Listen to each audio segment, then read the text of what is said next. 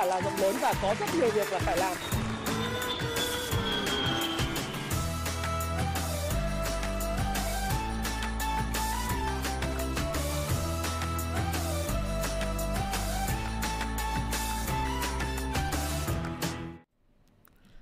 Hi, xin chào tất cả các bạn. Chào mừng các bạn đã quay trở lại với livestream của Thái Phạm trên channel của tôi. Và à, hôm nay 3 giờ 15 chúng ta lại có hẹn với nhau trong lịch livestream hàng tuần. Và chủ đề của ngày hôm nay chúng ta livestream chúng ta sẽ nói về khả năng lạm phát ở Mỹ đã lập đỉnh à, và cũng như là lạm phát tại Việt Nam tôi nghĩ là cũng đã đã lập đỉnh. Và nước cờ tiếp theo của Fed sẽ là gì trong tháng 9, tháng 11 và tháng 12 tới chúng ta cũng sẽ bàn vào ngày hôm nay. Như vậy thì tình hình thị trường chứng khoán à, trong thời gian tới sẽ như thế nào? À, chứng khoán thì các bạn biết đó là thị trường của sự kỳ vọng phải không nào? Và nó đã phản ánh sự kỳ vọng trước đó. À, bây giờ nó phản ánh cái câu chuyện là đúng đáp ứng sự kỳ vọng thì thời gian tới nó sẽ diễn biến ra làm sao? Và liệu cái cú chỉnh của ngày hôm nay à, tôi dùng cái từ chuẩn, chuẩn xác đó là cú chỉnh và chốt lời những cái nhóm như là chứng khoán, nhóm bất động sản, nhóm banh, nhóm thép ngày hôm nay liệu sẽ khiến cho thị trường à, sẽ có một cái cú rơi hay là nó chỉ là một cú chỉnh bình thường để mà phân hóa và chúng ta cần phải làm gì thì tất cả những nội dung đó chúng ta sẽ trao đổi trong video ngày hôm nay. À, trước khi chào tất cả các bạn thì à, Thái Phạm cũng xin có một tuyên bố trách nhiệm ngay từ đầu video. Đấy là video này của Thái Phạm là cái video mang tính chất cá nhân của Thái Phạm nhận định về những vấn đề liên quan đến tài chính, à, liên quan đến chứng khoán, liên quan đến đầu tư. Video này mang nặng cái suy nghĩ và nhận định mang tính chủ quan. Do đó thì Thái Phạm hoàn toàn có thể sai. Nhưng quan điểm của tôi sẽ góp cho các bạn rất nhiều góc nhìn về vấn đề bạn quan tâm. Tất cả những câu hỏi của các bạn liên quan đến thị trường, cổ phiếu, tài chính, vân vân. À, tất cả những cái gì liên quan mua bán thì các bạn nghe tham khảo ý kiến của tôi và chịu trách nhiệm cho việc mua bán lời hay lỗ của mình bạn nhé bởi vì tất cả chúng ta đều trên 18 tuổi cả rồi phải không nào và xin chào Diamond Lewis chào group TLC Story Michael Minh Tính Lê Hưng chào Thái Hải Thanh ha rồi, à, xin chào Safe First 84, chào uh, Nghĩa Thiều, ừ, chào Sáng nhá. Hello, và chào anh em. Chào Minh Vương, chào Tiên học lễ hậu và học văn Đỗ Xuân Thao Official. Chào Thuận Phạm, chào Đức nhá. Bán sạch rồi à? à? Ok, bán sạch rồi thì tốt rồi. Ok. Anh em nghe cái tiếng của tôi nó có rõ không nhỉ? Nếu anh em nghe rõ thì nhấn nút like để tôi biết là anh em nghe rõ nhá. Ok. Nếu mà like nhiều thì có nghĩa là nghe rõ rồi. Ok. Đồng ý không ạ? Đấy, là như thế. Thế thì uh, bây giờ chúng ta uh, đợi một chút xíu cho đủ một nghìn người đi. Uh, anh em like mạnh mạnh cái để nghe rõ thì là một nghìn người chúng ta nói về cái câu chuyện của chúng ta ngay. Thay vì màn chào hỏi này. Ô, oh, chào khu đô thị Nam A Sóc Trăng. Chào Thảo Anh. Chào Nguyễn Hữu Ly và Danh Hoàng. Rồi. Hôm nay anh em có một màn tàu lượn phải không nào? Buổi sáng thì sao? buổi sáng thì uh, rất là hưng phấn lời thông tin là CPI của Mỹ à, uh, CPI, CPI uh, à, là Consumer Price Index hay à, tiếng Việt đọc gọi là CPI à, tiếng Anh là CPI hay là chỉ số giá tiêu dùng của Mỹ nó giảm xuống mức 8,5% theo cái expectation à, mong đợi của các nhà kinh tế thì nó là 8,7% nhưng mà uh, thực tế ngày hôm qua công bố của uh, bên chỗ thống kê của Mỹ thì nó chỉ có 5 8,5% thôi. Thế là nó giảm gọi là thấp hơn uh, mạnh hơn cái kỳ vọng tháng trước là tháng 6 nó 9,1%. Thì bây giờ nó là 8,5% cho nên anh em phố Wall rồi tất cả mọi người lên trên thế giới là rất là hào hứng và cảm giác là giống như là được chút đi một cái gánh nặng. Đấy, cái gánh nặng về lạm phát À, đồng thời là thấy là Việt Nam thì sao? Việt Nam thì ngay từ đầu phiên cũng rất là hưng phấn. Thế nhưng mà càng về cuối phiên thì uh, chúng ta mới thấy được là một cái âm mưu rất lớn đấy là kéo từ đầu phiên lên để mà chốt lời những cái nhóm tăng nóng. Đấy, các bạn cũng thấy nhóm tăng nóng rất là rõ. Đấy là nhóm chứng khoán phải không? Nhóm chứng khoán, nhóm bất động sản, nhóm uh, banh rồi là nhóm thép đấy, là những cái nhóm mà đã tăng nóng nhưng mà banh à, sẽ là uh, nhóm tăng nóng nhất đó là chứng khoán vì cái tin mà tôi nói các bạn đó là T cộng 2 được áp dụng vào phiên chiều từ ngày 29 tháng 8 là cái cớ có những cái cổ phiếu đã tăng từ uh, đáy nó lên 80%, bèo bèo là 50 60%. Thành thử rằng là khi ở cái vùng này có những cái tin tốt ra để những anh em người ta nắm cổ phiếu từ vùng đáy, những cái anh em bắt đáy đấy và những anh em tay to người ta chốt lời vì cái tin tức để cho cái đám đông hưng phấn là một điều hết sức bình thường và anh em đã trải qua một quả tàu lượn rất là mạnh mẽ uh, trong cái phiên ngày hôm nay. Rồi cái nhóm bất động sản cũng chả có cái tin gì vui cả, đúng không? Tin thì uh, tín dụng bán hàng thì không bán được, Đấy. tín dụng thì là siết kiểm soát với bất động sản, rồi ờ, các dự án này treo hết, ờ, nhưng mà không có nguồn thu, dòng tiền âm, mọi thứ kinh doanh kém nhưng mà vì là nó giảm sâu quá thì có một đội kẹp người ta kéo lên. Thì bây giờ kéo lên rồi thì đến một cái lúc chỉ cần có cái tin chẳng hạn như đấu giá lại đất thủ thiêm ngày hôm qua người ta kéo trần như hôm nay thì thì người ta trả lại những cái người mà FOMO lao vào sợ đất nó tăng giá mất. Sợ là cổ phiếu bất động sản tăng là không có kiếm được tiền cho nên là và người ta chốt lời thì cũng là bình thường. Như vậy là hai cái nhóm mà tăng mạnh nhất từ vùng đáy là vùng giảm sâu xong hồi phục lại tăng mạnh là chứng khoán bất động sản. Cái phiên ngày hôm nay nó ảnh hưởng rất nhiều index. Và đồng thời là nhóm banh thì cũng cá biệt có một số cổ phiếu thì cũng tăng rất là mạnh sau đó thì nó cũng bị chốt lời. Thế còn nhóm thép thì tôi nói bạn rồi. Đấy, thép thì nhiều người cứ cãi uh, cãi đài gọi là từ dùng từ nôm na dân dã là anh ơi, vôn và giá khỏe đội to đó vào. Nhưng mà vấn đề là các bạn phải hiểu một điều là cái giá thép từ đầu năm đến giờ nó giảm rất là mạnh. Hiện nay bất động sản đứng hình thì thép làm sao tiêu thụ được? Mà vấn đề không phải là chỉ của chúng ta, cái khó của Việt Nam, mà các bạn phải nhìn sang Trung Quốc. Thì video ngày thứ ba tuần sau đấy là tôi có một cái video rất là đặc biệt. Tổng quan về tình hình khủng hoảng bất động sản của Trung Quốc để các bạn có cách nhìn khách quan hơn. Đấy, tôi cũng xin đính chính một điều là cái sản lượng thép của Trung Quốc là hơn 1 tỷ tấn chứ không phải là 10 tỷ tấn giống như là cái video hôm trước là tôi đã đã làm. Nó là 1 tỷ tấn. Thì bây giờ 1 tỷ tấn thì bây giờ tồn kho cả núi. Bởi vì là những cái tập đoàn như Simao Group nó phá sản, Evergrande đến tháng 11 này cũng chưa biết thế nào. Rồi những cái câu chuyện hiện tại chúng ta nhìn thấy là cái mất thanh khoản ở hệ thống ngân hàng à, của Trung Quốc nó chỉ có 5 cái ngân hàng hiện tại thôi. Nó đang mất cái thanh khoản, không rút được tiền ra. Và cái khủng hoảng mà người ta không có đóng tiền thế chấp mà bất động sản nữa, người ta không góp tiền hàng tháng nữa. Thì đây là một khủng khủng hoảng. Tôi hẹn các bạn vào video vào ngày thứ ba để các bạn hiểu rõ hơn. Thế thì với một tỷ tấn, cộng với lại cái số thép người ta tích lũy tồn kho trong một thời gian dài ở giá cao, thì bây giờ là có ờ, bất động sản nó đứng hình thì thép nó không bán được không? Không bán được thì giờ giá nó giảm từ đầu năm giảm giảm 40 50% rồi. Thì bây giờ tất cả những cái hoạt động ở vùng đáy nó hồi phục lên. Ờ, nó dùng nước ngoài mua vào, mồi trong vòng 4 năm phiên. Ờ, anh em thấy vôn giá vào đẹp, múc múc xong cái thì bây giờ múc xong cái lên ở vùng đỉnh thì cũng chả phải đỉnh lắm, nhưng đại khái là lên cao thì nó lại xả xuống và mấy anh em nó bán ra. Đấy, thì anh em phải hiểu thế. Nhưng còn riêng cái nhóm chứng khoán bất động sản thì tôi nghĩ là nó chốt lời là bình thường thôi. Vì tăng từ vùng đáy lên là 30 40% rồi, cộng với lại chứng khoán nó tăng 50 80% rồi thì người ta bán là bình thường, phải không? Đấy thì anh em thấy là là ngày hôm nay nghe chừng là có cái tin CPI nó là hay hay. Đấy, thì lại bị kéo lên hưng phấn. Đấy, thì tôi sẽ đánh giá là cái câu chuyện là cái chuyện chứng khoán ấy thì nó có thực sự là nguy hiểm hay không. Rồi hôm nay nếu mà đúng theo nhật báo IBD nó sẽ là ngày phân phối số 2 Đấy, nhưng mà liệu phân phối thì có phải là gì ghê gớm hay không? mà chúng ta chờ đợi thị trường trong gì tiếp theo thì các bạn tiếp tục xem cái video này của chúng ta để chúng ta sẽ cùng chia sẻ kỹ hơn rồi cuối video thì tôi cũng sẽ nói nhận định của tôi về cái thị trường cũng như là những cái cổ phiếu các bạn hỏi tôi, đúng không ạ? Ok. Xin chào, Cường à, Chelsea. Đấy, cứ break rồi múc thôi là chết. Winter is coming à? Winter is coming là cũng dành cho khí thôi phải không à, à, hải em? Rồi, mua sách uh, của tôi thì các anh em mua trên uh, trang web happy.lib hoặc là trên Tiki, trên Shopee hoặc là vào nhà sách pha xa phương Nam đều có cả nhá anh em nhé. Ừ. Rồi, thế thì bây giờ là 1421 người coi trực tiếp và thời gian tới thì có thể sẽ cao hơn. À, và đồng thời là cũng có thể là các bạn xem lại cái livestream lần này. Thế thì như này, thì CPI của Mỹ như vậy ấy, thì cái câu hỏi đặt ra là bây giờ Fed quay trở lại cái câu chuyện về vĩ mô trước là để chúng ta xem là nó có cái vấn đề gì không. Thì các bạn cũng biết là CPI của Mỹ là ờ, 8,5%, nó giảm từ cái uh, câu chuyện là 9,1% của tháng trước và nhiều khả năng cái tháng 8 tới là cái CPI nó sẽ rớt tiếp ấy, rớt về khoảng 7 chấm ấy.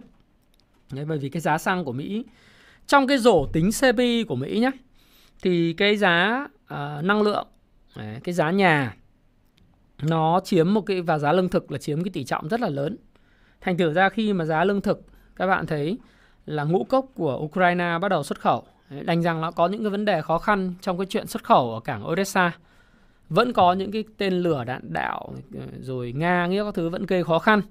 Nhưng mà những cái chuyến ngũ cốc đầu tiên thì của Ukraine cũng đã đến cảng của Syria. Đấy. Thì cái câu chuyện hiện nay tồn kho của ngũ cốc Ukraine nó vào khoảng tầm nếu mà tính cả cái liên vụ này nó lên tới là cả 90 triệu tấn. Đấy, 90 triệu tấn ngũ cốc nó mà được giải tỏa ra thì cái giá lương thực nó sẽ còn rớt xuống nữa. Và cái giá năng lượng thì cái giá dầu nó cũng hạ nhiệt đôi phần từ khoảng 130 120 mấy đô nó rớt về khoảng 100 đô thì cái giá năng lượng cũng hạ nhiệt, giá xăng cũng xuống thấp.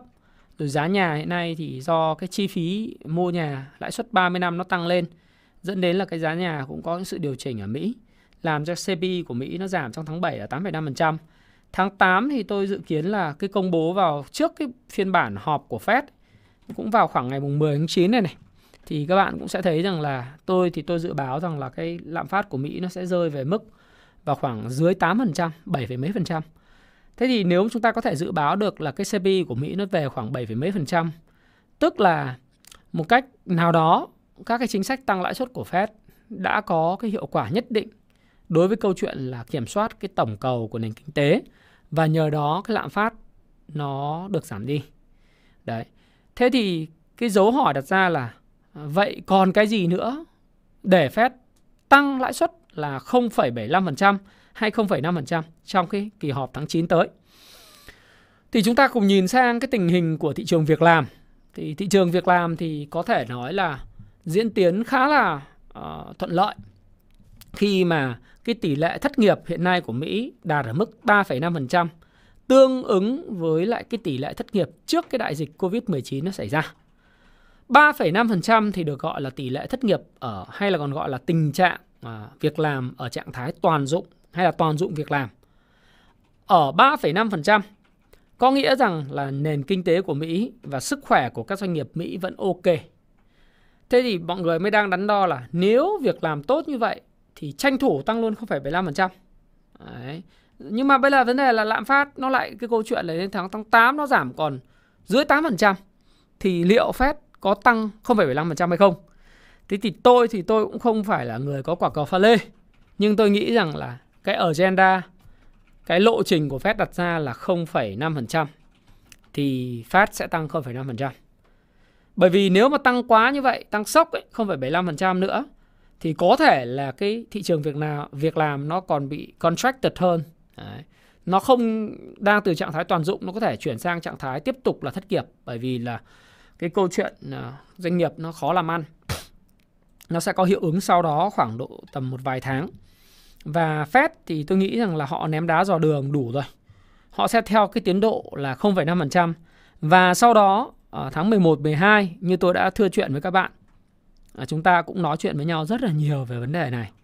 Đó là tháng 11, 12 thì vẫn theo lộ trình ở agenda là sẽ là 0,25% và 0,25%. Thì với cái mức tăng thêm khoảng tầm 1 chấm nữa trong uh, kỳ họp tháng 9, uh, ờ, kỳ họp tháng 11 và tháng 12 thì các bạn cũng sẽ thấy rằng là cái lạm phát của à, cái, cái cái rate của Mỹ nó sẽ lên vào khoảng 3,25 cho đến 3,5% vào cuối năm nay. À, xin lỗi các bạn. Chính xác nó sẽ lên vào khoảng à, đúng rồi, 3 3 chấm 3 chấm à, đúng rồi 3.25. Rồi đúng rồi. Như vậy thì 3,25 và 3,5%. Mức tăng này sẽ là phù hợp để kết thúc năm 2022 và trong kỳ họp của năm 2023 vào tháng 3 tháng 2 và tháng 3 thì tôi nghĩ rằng là Fed sẽ tiếp tục tăng tiếp vào tháng 2 và tháng 3 thêm mỗi lần 0,25% nữa và sẽ ngưng tăng lần cuối cùng theo đúng lộ trình là vào tháng 5 năm 2023. Tức là bắt đầu nửa cuối 2023 là họ sẽ ngưng tăng lãi suất. Và lúc đó Ờ, mặc dù không có nhiều dự báo quá xa như thế vì bây giờ nó còn phụ thuộc vào Fed ờ, và lạm phát nó có quay trở lại không, đúng không? Giá dầu nó nó điên điên nó phọt lên cái trăm hai nữa thì lại chết bỏ. Nhưng rõ ràng lộ trình của Fed ban đầu là như vậy. Tôi cập nhật các bạn lộ trình của Fed ban đầu là đến tháng 5 năm 2023 là kết thúc cái đợt tăng lãi suất. Và nếu mà đúng theo lộ trình thì tháng 9 này sẽ là 2,75 và 3%, tháng 11 sẽ là 3 và 3,25%, tháng 12 sẽ là 3,25 và 3,5%. Như vậy nếu mà tăng thêm hai đợt nữa đấy, nó sẽ là 3,75 và 4%. Nghĩa là cái lãi suất cơ bản của Fed nó sẽ ở đâu đó khoảng 3,75 cho đến 4% là người ta sẽ dừng. Trong điều kiện à, trong điều kiện cái giá dầu nó cứ swing ở trong cái biên độ là từ 90 đô cho đến là 120 à, đô. Nó swing trong cái biên độ đó. Nó giống như là giá dầu tôi đã bàn với bạn ấy là ờ, các bạn nên nhớ là giá dầu không dễ hạ nhiệt giống như là cái cách mà hiện nay thế giới đang mong đợi. Ừ. Tôi thì tôi vẫn có một quan điểm là cái giá dầu ấy nó thực sự là khó để có thể quay trở về cái mức mà 70 đô 80 đô lắm. Khó là vì lý do nguồn cung hiện nay là OPEC cộng vẫn kiểm soát. Ừ. Kiểm soát là chính, OPEC cộng và Nga vẫn kiểm soát là chính.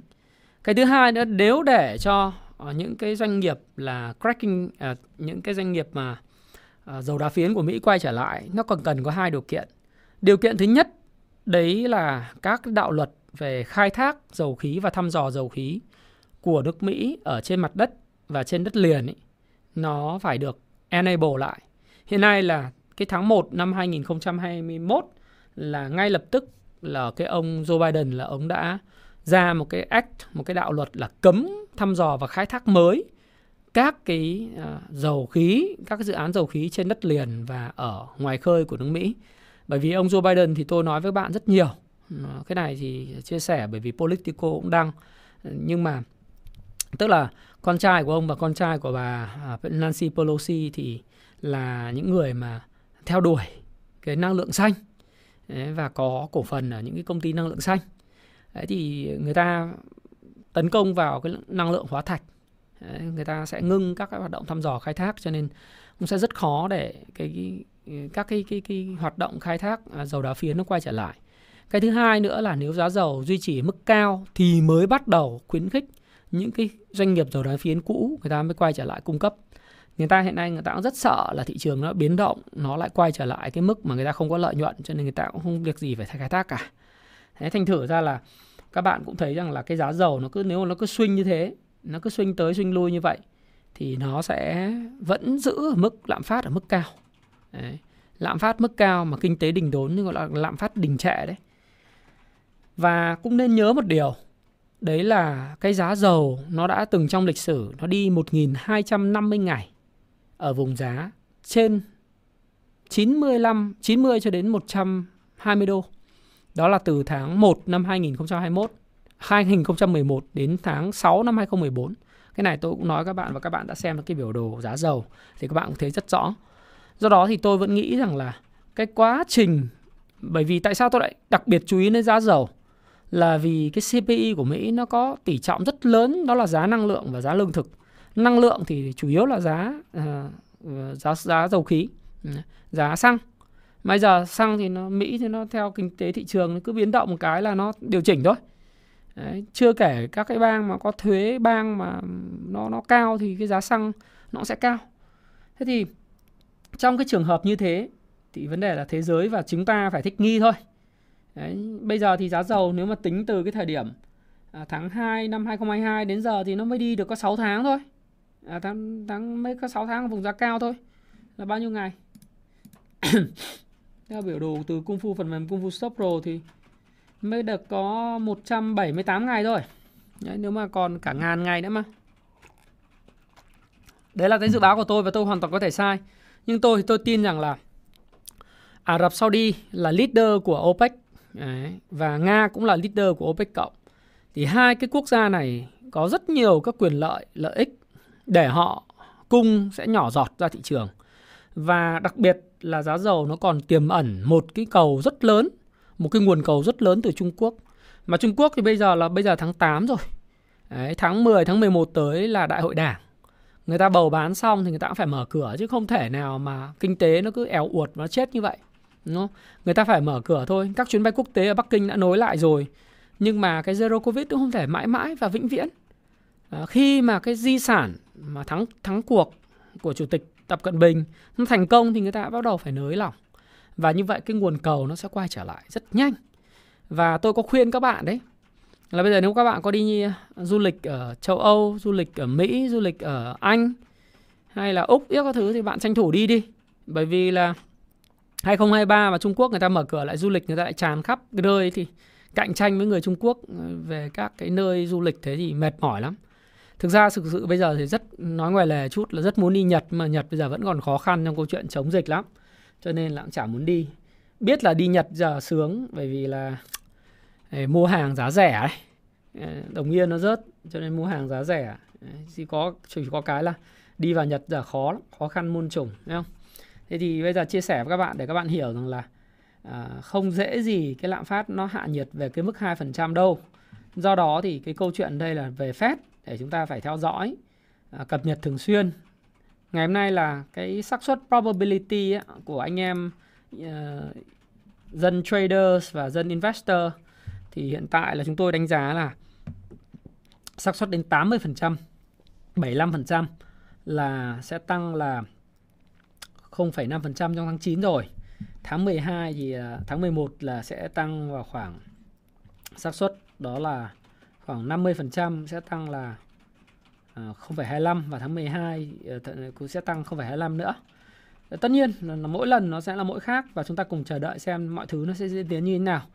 Nhưng mà à, nói về câu chuyện Fed và cái câu chuyện về các cái thị trường để làm gì, ờ, lạm phát hạ nhiệt để làm gì. Cuối cùng mục tiêu cuối cùng chúng ta vẫn là gì?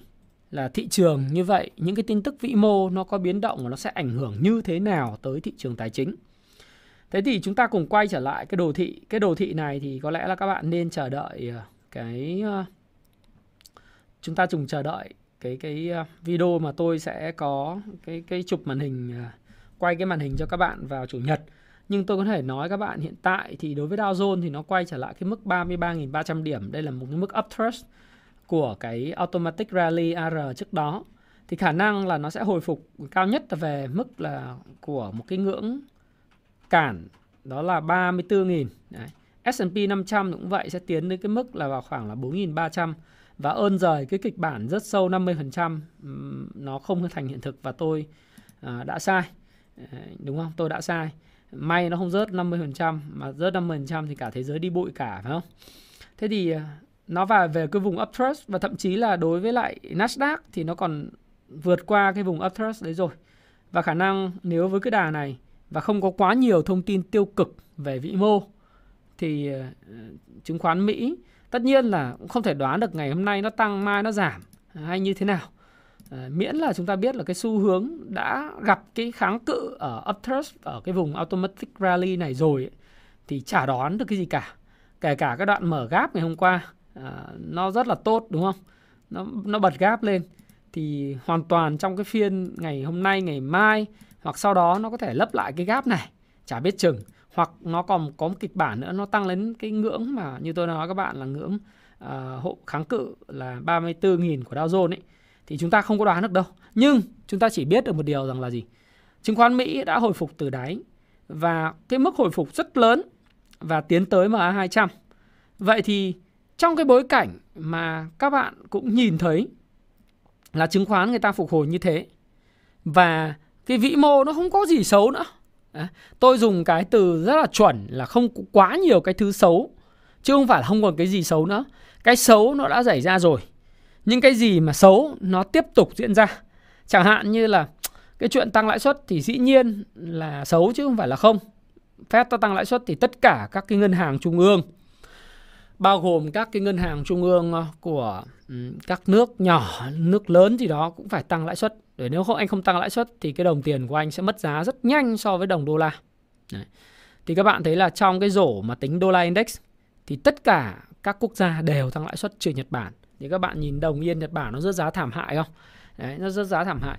Thì bây giờ chúng ta nhìn xem là đồng đô la index ấy, thì đô la index sức mạnh đô la index thì bây giờ vẫn là 105 nó đang ở cái ngưỡng hỗ trợ này rất là quan trọng. Nếu nó phá hỗ trợ này nó có thể về 100. Nếu đồng euro tăng nhanh hơn hoặc đồng đô la à, đồng euro nó tăng nhanh hơn này, đồng à, phăng Thụy Sĩ nó tăng mạnh hơn thì có thể là cái đồng này nó sẽ rớt về vùng 100. Thế nhưng mà tôi thì tôi đang kỳ vọng là đô la index nó sẽ neo ở vùng 104 rồi đến 105 hiện tại. Thế thì ở cái câu chuyện nhìn như thế này ấy, thì nó sẽ ảnh hưởng như thế nào tới tới các, các quốc gia khác Mỹ nó tăng lãi suất thì các quốc gia sẽ khác sẽ tăng lãi suất và như vậy thì cái môi trường đầu vào của các cái doanh nghiệp cũng sẽ gặp vấn đề À, đặc biệt là những quốc gia có dự trữ ngoại hối mỏng và vay nợ uh, nước ngoài nhiều. Các bạn thấy là Lào là đất nước ở bên cạnh chúng ta bây giờ. Cái đồng kíp rất giá rất mạnh và khả năng Lào sẽ rơi vào phá sản. Lào khả năng rơi vào phá sản rất cao. Và à, Lào thực ra là cái đối tượng tấn công của các cái các đội tấn công về tiền tệ từ rất lâu rồi. Nếu các bạn xem những cái bộ phim à, những bộ phim của Mỹ, à, tôi quên mất tên. À, xem nào, chúng ta còn nhớ xem cái bộ phim nào nhỉ? Ừ. À có một bộ phim là vượt ngục Prison Break. Người ta cũng đã nói về câu chuyện là đánh sập cái đồng kíp là cái đồng mà dễ bị tổn thương do sự trữ ngoại hối của Lào rất là kém mà Lào thì lại phụ thuộc vào các anh Trung Quốc. Tức là vay nợ Trung Quốc làm rất nhiều tiền. Về Trung Quốc gây cái ảnh hưởng rất lớn tại Lào tuyến đường sắt Vân Nam vân vân. Thì phá sản hay không là do Trung Quốc. À, cho Trung Quốc Trung Quốc gia hạn nợ thì không phá sản mà Trung Quốc mà mà không có cho gia hạn nợ thì sẽ rất là mệt mỏi rất mệt mỏi. Thế thì những quốc gia mà không có dự trữ ngoại hối mạnh và để cho cái đồng tiền mất giá mạnh thì cái đồng cái dòng vốn của nước ngoài nó sẽ dòng vốn đầu tư gián tiếp nước ngoài sẽ rút ra khỏi quốc gia đó và nó sẽ gây ra cái hiệu ứng lan truyền. Thực ra cái dòng vốn nước ngoài nó rút ra khỏi một cái thị trường chứng khoán à, thì nó là một cái câu chuyện là nó nó nó mang tính chất tấn công. Đấy, nó mang tính chất tính tấn công cái quốc gia đấy nhiều hơn. Đấy. ngoài cái chuyện là cái nhà đầu tư nước ngoài họ phòng thủ thì cái chuyện họ cố tình họ rút ồ ạt trong thời gian ngắn nếu mà tự do chuyển đổi ngoại tệ nữa thì rất là nguy hiểm. Chính vì vậy, có nhiều cách đối phó. Ví dụ như Thái Lan họ bị cái cuộc khủng hoảng năm 1997 mà bị ông Soros tấn công mạnh và các cái tổ chức sọt cái đồng bạc Thái ấy, nó gây ra cái cuộc khủng hoảng à, kinh tế năm 1997 1999 và cuộc khủng hoảng đó nó lan sang Hàn Quốc Đông Á khiến cho thần tượng của tôi là ông Kim Gu Chung à, chủ tịch tập đoàn Daewoo Đại Vũ bị phá sản à, bị thôn tính đấy là một cái sự thực rất là đau buồn thì Thái Lan sau này họ nâng cao sức chống chịu chống chịu của nền kinh tế của họ bằng cách họ, Mỹ tăng nào họ sẽ tìm cách họ tăng như vậy và họ thả nổi đồng tiền. Đấy. Ờ, họ cho chuyển đổi tự do, nhưng mà họ có cách kiểm soát của họ. Do đó thì Thái Lan thì họ đã chống chọi lại được. Thế còn ờ, đối với những quốc gia khác, kém kinh nghiệm hơn thì khả năng phá sản là rất cao. Còn riêng Việt Nam mình thì các bạn thấy rằng là chúng ta, đặc biệt là ngân hàng nhà nước và chính phủ chúng ta là chống những cái chuyện đấy rất là rất là nhìn dài và xa. Cho nên là chúng ta thấy rằng là là cái tỷ giá chúng ta uh, đang biến động rất là có lợi. Mặc dù là chúng ta cũng có sự sụt giảm nhưng chúng ta sụt giảm rất ít so với lại cái câu chuyện là các nước khác. Và chính vì sự sụt giảm ít như vậy nó tốt ở cái điểm là uh, các cái cái cái tổ chức uh, đầu tư nước ngoài người ta không rút ra khỏi thị trường Việt Nam. Và như vậy thì nó đảm bảo được cái ổn định vĩ mô.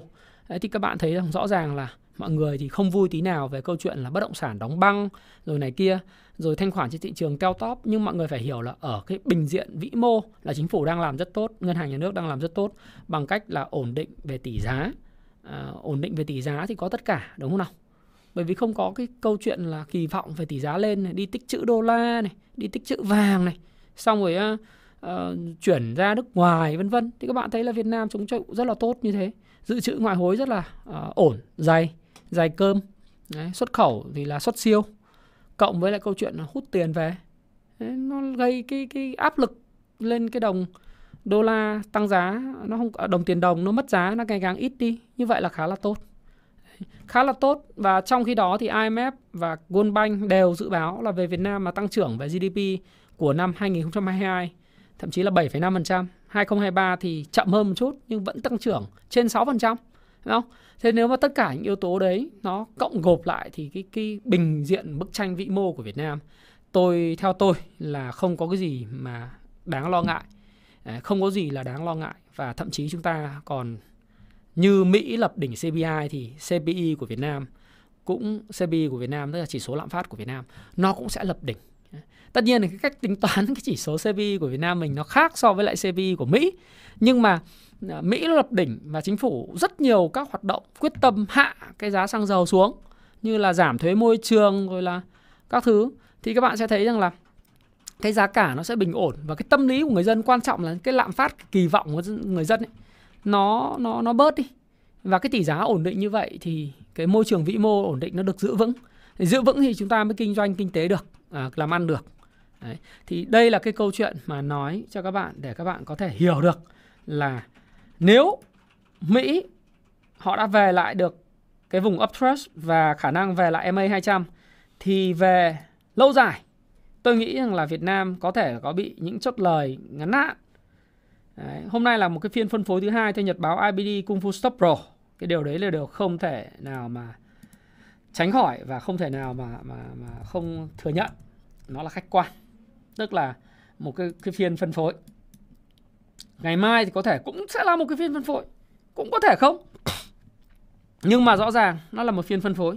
Phân phối ở nhóm nào? Nhóm bất động sản, nhóm chứng khoán. Nhưng ý tôi đang nói các bạn rằng là gì? Cái automatic rally của Việt Nam nó là 1.300 điểm. Đấy.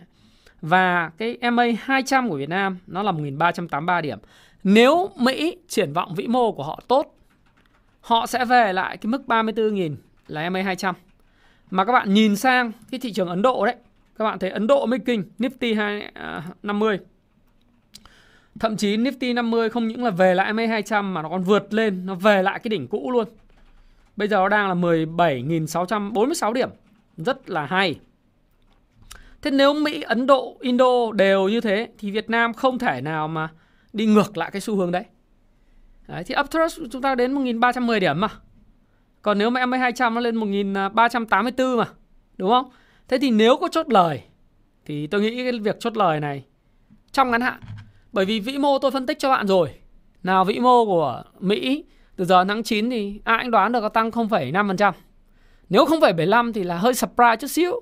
Nhưng mà tôi thì tôi không nghĩ rằng là Powell, Ờ, uh, Mr. Powell và bà Janet Yellen lại irrational, tức là không có lý trí như thế. Trong cái bối cảnh CPI nó hạ nhiệt mà anh lại tăng thế thì đảng dân chủ mất ghế trong cái hạ viện và thượng viện ngay. Đúng không? Đối với nước Mỹ rất đơn giản no money no honey. Không có tiền thì là không có honey honey không có anh yêu em yêu gì hết. Phải có tiền. Đấy, đúng không? Thế thì nếu mà ông tiếp tục ông tăng thế thì thì là to đấy cho nên tôi nghĩ rằng là tôi thì tôi nghĩ thôi và tôi dự báo là không phần không năm và đúng lộ trình. Nên nếu mà người ta không có gì xấu, người ta đã về thế, Việt Nam có gì xấu đâu. GDP tăng trưởng nhá, đúng không? Rồi, gì nữa? Cán cân về thương mại, ok. Xuất khẩu hơi chậm lại chút xíu nhưng mà cái câu chuyện là ổn định về cán cân, về tỷ giá, về xuất nhập khẩu, thanh toán vãng lai, vân vân.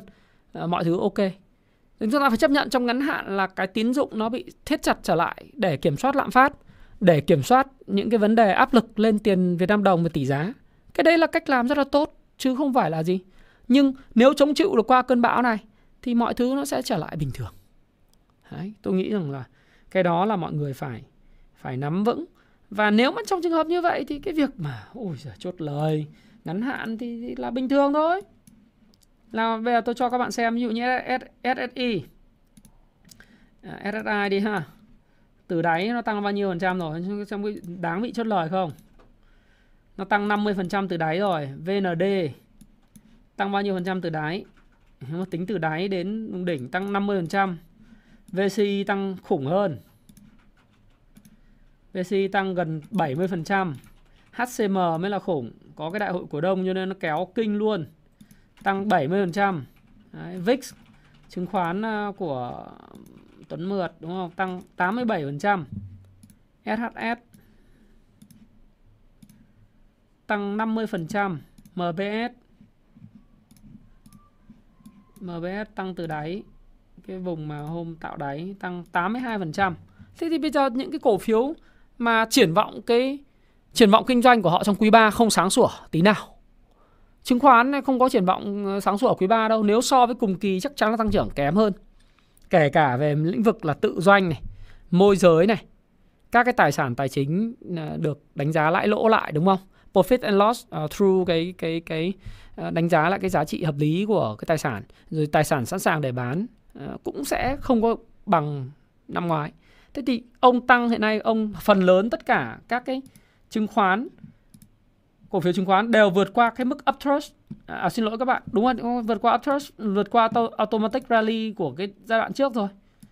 Thì nếu mà trong trường hợp như vậy thì cái chuyện nó bị chốt lời như về FPTS nó tăng cũng là gần 90%, 82% từ đáy. nó bị chốt lời là bình thường nhá. Thậm chí là nó còn sẽ còn chốt lời thêm cái cái cái nhóm này còn chốt lời thêm ngày hôm nay theo bản đồ nhiệt chúng tôi nó còn giảm rất rất ít sẽ còn bị chốt lời thêm ấy nó bình thường. Đấy. cái nhóm thứ hai bị chốt lời mà triển vọng rất kém. Mà triển vọng rất kém. Trong cái cái cái cái quý uh, quý 3 tới đó nhóm bất động sản. Thì anh thấy rằng là Novaland này nó tăng từ 73 nó tăng lên 84 thì người ta chốt lời là bình thường. Đúng không? Những cái mã trụ thì không tăng mạnh. Nhưng mà các bạn nhìn những cái mã mà uh, mã penny mà những mã giảm sâu thời vừa rồi là có những mã tăng 60% 60% em tưởng là ăn được nhưng đa phần là anh em kẹp và chưa về bờ. Những anh em là ăn được hiếm lắm. Đa phần là những anh em mà cắt lỗ ấy. Ừ. là chưa về bờ. Ví dụ đất xanh này. Đất xanh là có một số anh em về bờ, còn đa phần là một số anh em ngoài đảo xa cắt lỗ xong. Đích này, cũng tăng 66% từ đáy này. Đất xanh này. Nam Long này. Đấy, cũng hồi phục từ đáy. Ờ, ba mấy phần trăm. Thế thì những cái cổ phiếu như thế thì nó phải bị chốt lời hoặc Hà Đô. Hà Đô nếu mà tính từ đáy tháng 17 tháng 5 thì nó còn hồi phục bảy mấy phần trăm. Bảy mấy phần trăm thì anh phải anh phải bị chốt lời thôi đấy là điều bình thường. Đấy đấy là cái cái điều mà tôi muốn chia sẻ với các anh chị. Đấy còn bây giờ mình xem cái nhóm mà nhóm banh thì sao? Vietcombank cũng hồi phục đúng không? Vietcombank là trụ hồi phục 13% BIDV hồi phục xem nào. À, 31% Techcombank cũng hồi phục Techcombank hồi phục ít hơn 16% CTG hồi phục lớn nhất. Hồi phục từ đáy là cũng được 29% VPBank ít hơn MBB cũng hồi phục khá là nhiều.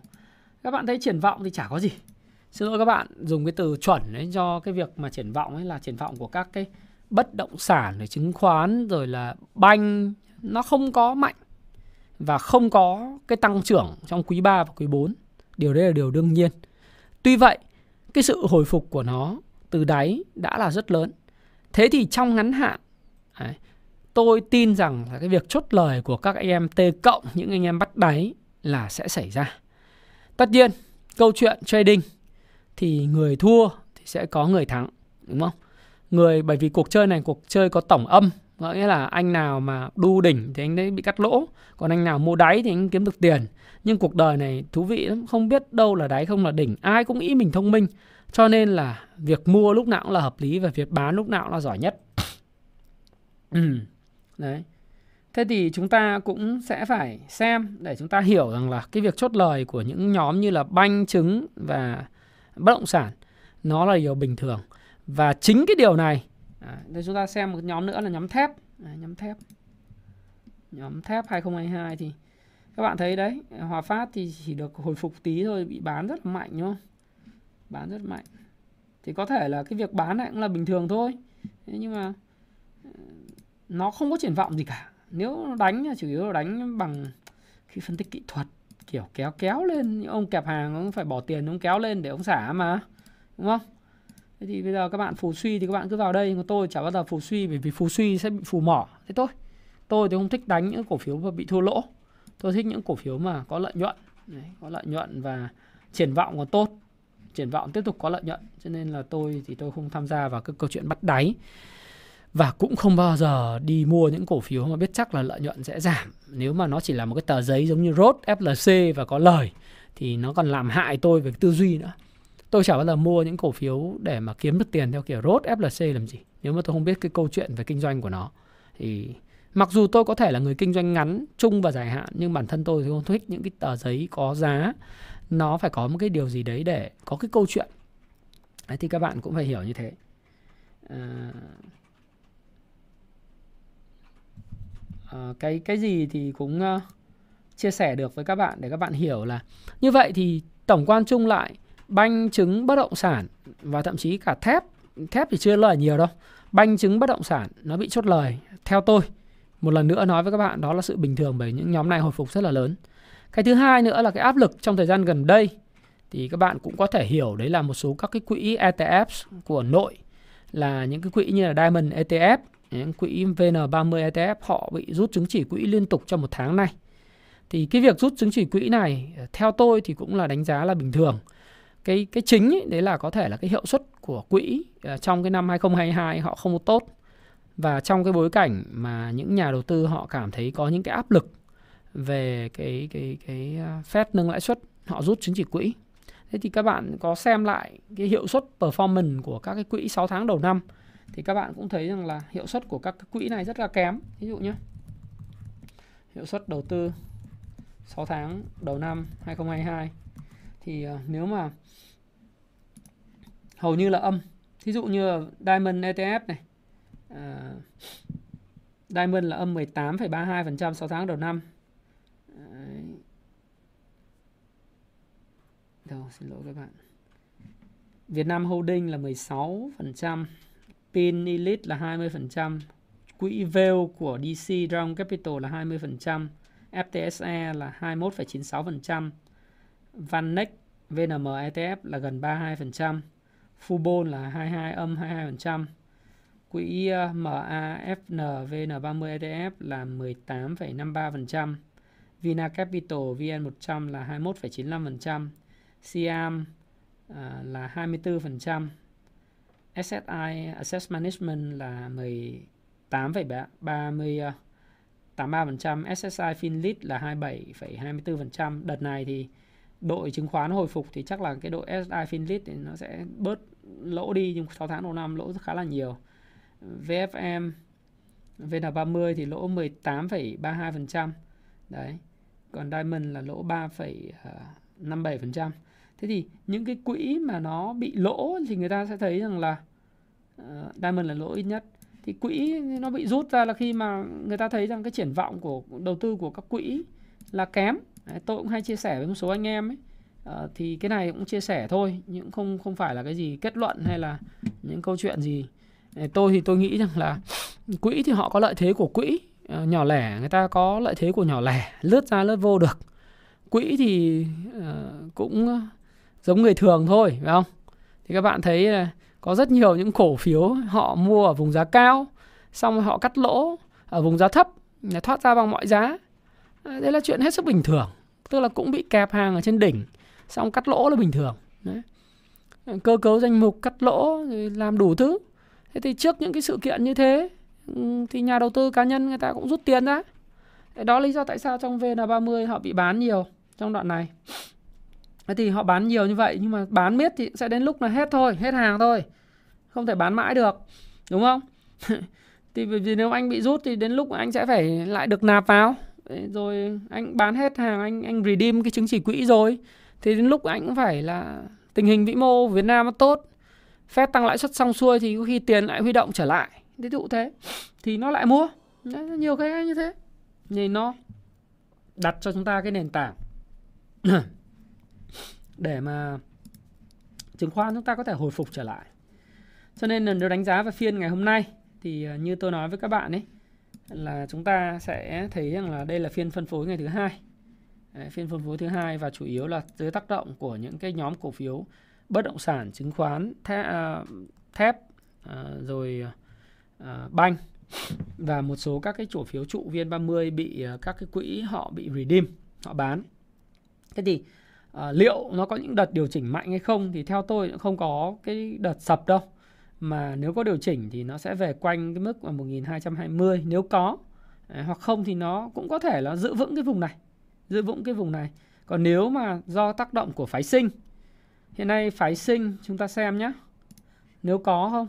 Hiện nay tranh lệch của phái sinh so với lại cơ sở đang là 4 lệch đang là lệch 4,33 điểm. Và ngày đáo hạn là tuần sau 18 tháng 8 Lệch nghĩa là sao? Là hiện nay là phái sinh đang giao dịch là 1268 còn cơ sở là 1272 thì có nghĩa rằng là nếu cơ sở có giảm thì ờ, cũng chỉ giảm khoảng 4 điểm là cân được phái sinh. Nếu mà sọt thì có nghĩa là cả hai bên cùng xuống, đúng không? Cả hai bên cùng xuống thì xem sao. Nói chung là nếu mà cả hai bên cùng xuống thì cũng, tôi nghĩ rằng là kể cả chăng nữa thì cũng trong khoảng độ phạm vi 30 điểm, 30 40 điểm chả vấn đề gì. Đấy. thì nếu mà đánh giá về phiên phân phối thì có gì nguy hiểm không thì thực ra thì tôi cũng chia sẻ trong cái cung phần mềm Kung Fu Stop Pro và nhật báo IBD của Việt Nam của Kung Fu Stop Pro tôi có nói như thế này để tôi đọc lại cho các bạn để các bạn hiểu rõ hơn thực ra thì ngày phân phối ấy, nó là cần thiết trong một cái giai đoạn à, khi mà thị trường nó tăng và hồi phục từ vùng đáy bởi vì Ờ, bất cứ một cái thị trường nào thì bao giờ cũng có ngày tăng và ngày bán. Đấy. và bán thì người ta chốt lời là bình thường như tôi nói các bạn. Thì tôi có ví là ngày phân phối nó giống như là rượu vang vậy. Đấy. nó cần thiết. Một và hai ly là đủ bởi vì cái nó mang tính social mang tính xã hội. Bạn đi ra ngoài bạn phải uống rượu vang. Bạn vào bar bạn phải làm một ly cocktail hoặc là một ly uh, tequila hoặc một một uh, tách rượu vang. Bởi vì khi đó thì bạn có cái sự hưng phấn để mà chia sẻ với bạn bè nói chuyện nó vui hơn. Nhưng mà nhiều quá thì sẽ không tốt cho hệ tiêu hóa. À, xin lỗi các bạn nó mang tính xã hội và nó có thể tốt cho hệ tiêu hóa nếu bạn uống ít. Nhưng mà nếu uống quá nhiều sẽ khuyến bạn quay cuồng. Thì cái ngày phân phối nó ý nghĩa như vậy.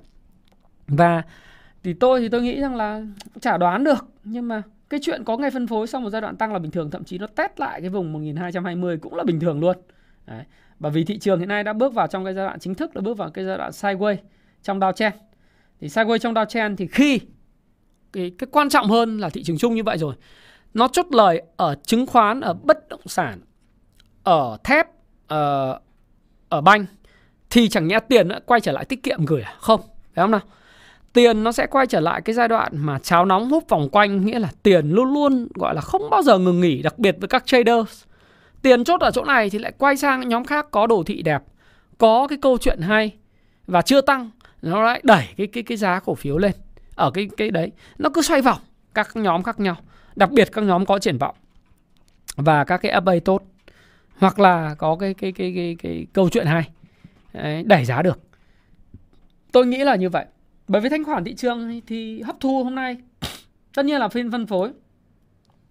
Và có vẻ như nhỏ lẻ khá là lạc quan. Nhỏ lẻ lạc quan cái là ăn ngay cái bô lên đầu đúng không? Là 18.777 tỷ. Thế thì, nhưng mà những cái người mà chốt lời 18.777 tỷ này, họ sẽ không cầm tiền đâu, bởi vì họ thì cũng giống như chúng ta thôi. Người ta cũng đánh giá từ giờ đến ờ, vào thời điểm tháng 9 thì thì ừ, cũng chả có cái gì để mà nghi ngại cả. Tự nhiên tình hình cuối năm cũng gì nghi ngại cả. Nghĩa là bây giờ phải tìm một cái giai đoạn đi săn, phải tìm được cái hàng mà nó sẽ có cái uptrend trong dài hạn có xu hướng dài và làm ăn tốt. Đấy. Thế còn những cái gì mà ăn theo kiểu chụp giật bắt đáy đi lên thì nó đã có thể đã qua. À, người ta đợi cái vòng mới. Thế còn cái câu chuyện là sau một cái giai đoạn mà bị à, bị bị giảm thế này thì sẽ có những anh cắt lỗ thậm chí có những anh cắt lỗ hoảng loạn. Đấy. Thì đấy là một cái bài học thôi bởi vì là anh đu vào những cổ phiếu không có nền tảng cơ bản chỉ vì nó tăng giá mà anh ham lợi nhuận ngắn hạn thì anh lại rơi vào cái trường hợp của lần trước thôi đấy, mấy ngày hôm nay là những cổ phiếu bất động sản nó tăng trở lại cái là những cái đội nhóm lại lên trên tiktok hoặc là lên trên các diễn đàn gáy trở lại ngay nhưng mà thực tế ra thì nếu mà tính từ cái đỉnh thì họ mất đến 70 60% tài sản rồi, rất nhiều người tan cửa nát nhà. Có những người ngày hôm qua à, tôi có chia sẻ là chứng khoán nó nguy hiểm chỉ sau chiến tranh. À, có những người là báo đăng ấy. Đấy. Tất nhiên thì không tiện nói ở cái kênh của tôi, nhưng mà rất nhiều cái chuyện thương tâm. Học viên tôi gửi lại. Cho nên là các bạn đầu tư thì các bạn nên chọn những cái cổ phiếu mà nó chắc chắn để nhỡ mà các bạn có bị ờ, kẹt vào những cái cổ phiếu mà nó, cứ dụ như là bạn lỗ khoảng tầm 10 15% nếu bạn không nhanh nhạy thì những cổ phiếu có triển vọng tăng trưởng tốt thì rồi nó cũng sẽ hồi phục trở lại. Nếu bạn không phải là người chuyên nghiệp. Người chuyên nghiệp thì dĩ nhiên, tôi không làm video cho người chuyên nghiệp. Tất nhiên rất nhiều người chuyên nghiệp và thậm chí các quỹ, rồi là những cái người đang theo dõi thị trường, họ cũng theo dõi kênh của tôi. Nhưng họ có hành động theo tôi không, đấy là việc của họ. Tôi cũng không quan tâm lắm. Nhưng những cái video của tôi thì giúp cho những người mới tìm hiểu chứng khoán và những người cần những quan điểm khác về thị trường. Thế thì tôi cũng chia sẻ là đa phần những người mới. Tôi chia sẻ là các bạn hãy lựa chọn những cổ phiếu mà có điểm 4M vững chắc trong cái phần mềm Kung Fu Stop Pro là tôi chấm những cái điểm mà của những cổ phiếu những cái nền tảng có lợi thế cạnh tranh trong dài hạn 5 năm, 10 năm, 3 năm. Đấy, theo cái cuốn Payback Time ngày đòi nợ đấy. thì chúng tôi chấm điểm rất rõ. Sau đó thì chúng tôi lựa chọn doanh nghiệp tăng trưởng điểm CanSlim nó cải thiện và tình hình kinh doanh nó tiếp tục cải thiện và triển vọng cải thiện để chúng tôi nhỡ mà chúng tôi đầu tư vào cái đó mà nó có bị sụt giảm thì tôi sẽ cũng không việc gì phải phải sợ hãi Ờ, vì đầu tư là không có sợ hãi, đúng không? Và chúng tôi có cái kỷ luật của mình. Ờ, một là kỷ luật cắt lỗ, hai là gì? Cắt cây tỉa cành, ba là chúng tôi tích chữ nó. Vì chúng tôi biết rằng là nó sẽ là kim cương cho những cái vụ mùa kế tiếp. Như tôi nói bạn, thị trường có chỉnh. Ờ, vì các bạn hưng phấn rồi nó chỉnh, cũng là điều hết sức bình thường. Nhưng cái quan trọng là cái tầm nhìn vĩ mô của mình. Cái phía trước nó có đám mây hay không? Nó có ổ gà hay không? Mình không thấy gì cả. Thì chỉnh rồi không thể gửi ngân hàng được thì lại phải mò vào chứng khoán. Thì cuối cùng là gì? Lại phải mua lại. Thế còn những cái câu chuyện là nếu các bạn đu vào những nhóm cổ phiếu nóng như là nhóm trứng này, nhóm bất động sản này, nhóm thép này, nhóm banh này, chả có cái gì để mà kể trong những cái thời gian tới. Và ra kết quả kinh doanh quý 3 có thể kém hơn do cùng kỳ rất nhiều. Thì lại là một cái vố, các bạn lại bị lừa lại lần nữa. Nhưng mà ở đây, chia sẻ là tôi không có ác cảm gì. Cái quan trọng là khi mà những nhóm này lợi nhuận nó tốt thì tôi sẽ nói nó tốt. Nó tăng trưởng calcium, tôi sẽ nói nó tăng trưởng calcium nó đi xuống thì tôi sẽ nói nó đi xuống. Tôi có nói đâu, mà phần mềm nó nói. Đấy. phần mềm nó nó nó nói, số liệu nói. Đấy. chứ tôi không có chủ quan. Đúng không? Kể cả mọi người cứ bảo là tôi có ác cảm với bất động sản, chả gì ác cảm bất động sản cả. Khi nào bất động sản tạo ra luồng tiền xây dựng mạnh mẽ, tất cả mọi thứ tốt, tôi sẽ có mặt ở trong cái nhóm đó ngay là bởi vì tôi phủ thịnh, tôi không phủ suy. Cho các bạn, kể câu chuyện gì tôi cũng không quan tâm. Bạn thích kể là thâu tóm này, thâu tóm cái kia, quỹ đất này, quỹ đất kia tôi không quan tâm. Đấu giá này kia, đấu giá kia tôi không quan tâm bởi nó không thực chất. Nhưng nếu nó thực chất thì sẽ có mặt tôi bởi vì tôi rất khách quan, tôi nói đúng những cái gì mà tôi thấy. Chứ còn cái câu chuyện mà các bạn bảo giá nó tăng anh ơi, nhưng giá nó tăng đấy là việc của của các bạn. Bởi vì ngay cả rốt FLC nó đều tăng giá mà FLC còn giá 24 mà bạn. Rác còn có giá mà, đúng không? Còn lừa được nhau mà bao nhiêu người sập tiệm? Bạn tôi 50 tỷ FLC mua đúng giá 24 đúng không? Bây giờ còn bao nhiêu? FLC giá còn bao nhiêu? Mất 50 tỷ đấy. Giá 24 giờ còn là giá 5.58 đấy, nạn nhân đấy. Mà không phải là người bình thường, người có vai vế trong xã hội đấy nhá. Mà mua 50 tỷ FLC giá 24 đu đúng đỉnh ngày ông quyết Oppo luôn.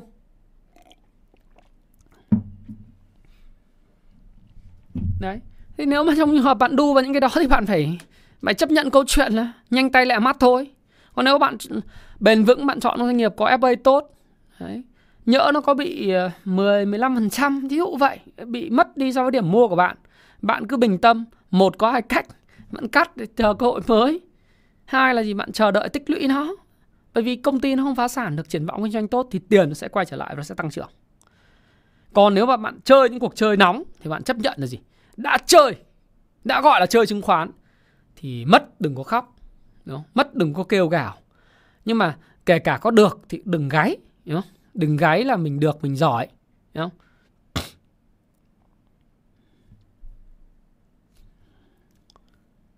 Không, nhóm banh không hấp dẫn. Bởi vì nhóm banh từ giờ đến quý tư là ừ, tín dụng nó khó như thế này. Nó bộc lộ những cái nợ xấu ra là khó khăn lắm Tuấn Phạm.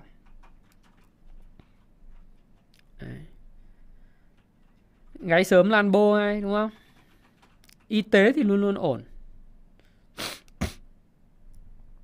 Cái vụ dự án ô môn ngành dầu khí thì tôi nghĩ rằng là, là một dự án tốt cho PVS, cho gas. Làm không hết việc trong vòng nhiều năm nữa. Nếu được duyệt, Quốc hội thông qua rất ngon. Đấy. Sắt thép thì anh nói rồi, lực ạ. À. Sắt thép thì anh đánh giá rồi, rất kém. FPT ok. À, em Otis Robert em chat ít thôi thì sẽ sẽ tốt. Em cứ spam thì không trả lời đâu. Ừ.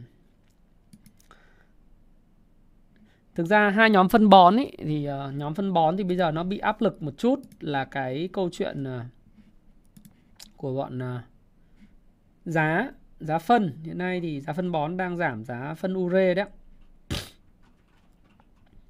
giá phân ure là đang giảm ở Trung Quốc khá là khá là mạnh phân ure là hiện nay đang giảm mà từ đầu tháng à, 5 đến giờ là giảm 28%.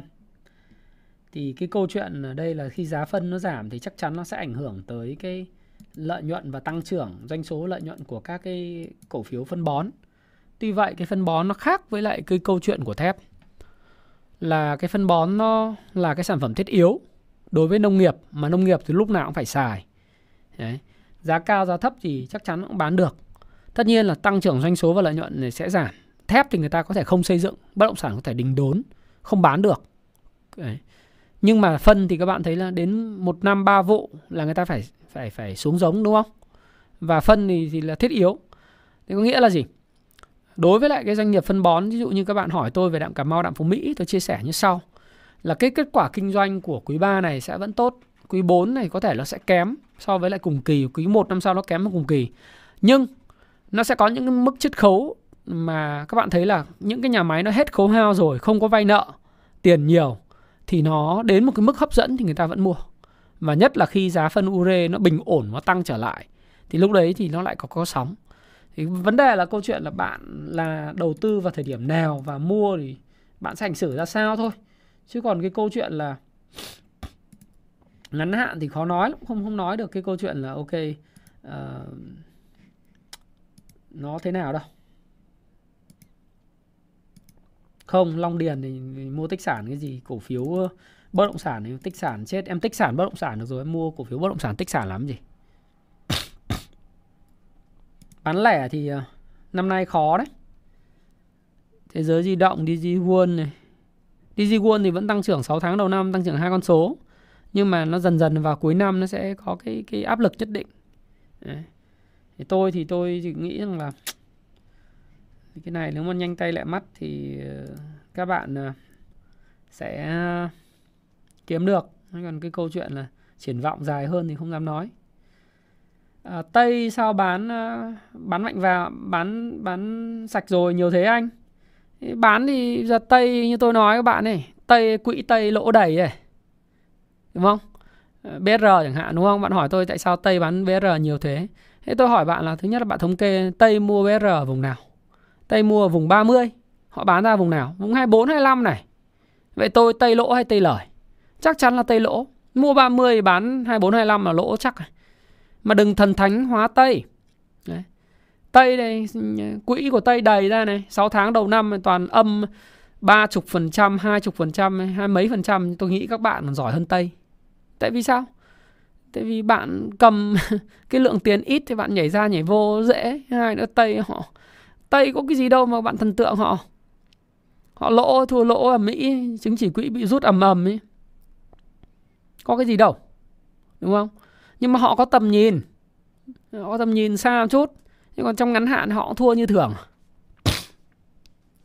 trong ngắn hạn chết đinh họ thua như thường nếu họ đầu tư những cái điều họ đầu tư dài hạn thì đa phần là họ thắng. Còn những điều mà họ chạy vào họ chết đinh thường là gì? Mua thì thì thì lỗ, bán thì đúng đáy. Tây ở rất nhiều các mã cổ phiếu, từ DHC hút đó trước đây đâu thế? Toàn bán ở vùng đáy, thoát vùng đáy xong rồi từ vùng đáy nó tăng lên nó bình thường. Các bạn nên xem lại con cổ phiếu Đông Hải Bến Tre DHC và cái cổ phiếu hút Tây bán vừa bán xong cái giá tăng ầm ầm tăng lên gấp mấy lần luôn vì sao đừng thần thánh hóa Tây Đó. Tây nếu mà Tây mà Tây nhìn dài Tây đồng hành với doanh nghiệp mới đáng sợ, mới đáng nể trọng còn Tây lướt sóng kém Tây mà Tây đi đồng hành doanh nghiệp kiểu như này này. Cái ông đầu bạc cũng có cái hay của ông đầu bạc. Ông ấy đồng hành với những cổ phiếu như là SCS chẳng hạn. Anh anh đồng hành với những cổ phiếu mà lâu dài thì anh sẽ kiếm ăn được rất là tốt. Bởi vì lâu dài những cổ phiếu tốt nó sẽ tốt. Đấy. Hoặc Tây xem họ họ đầu tư vào FPT một thời gian dài đấy là Tây xịn. Tây Nhật xịn đúng không? Người ta có lợi nhuận cao chứ còn Tây lướt sóng thì không ăn thua em ơi. Hôm nay mua mai bán đi Đừng thần thánh hóa họ ha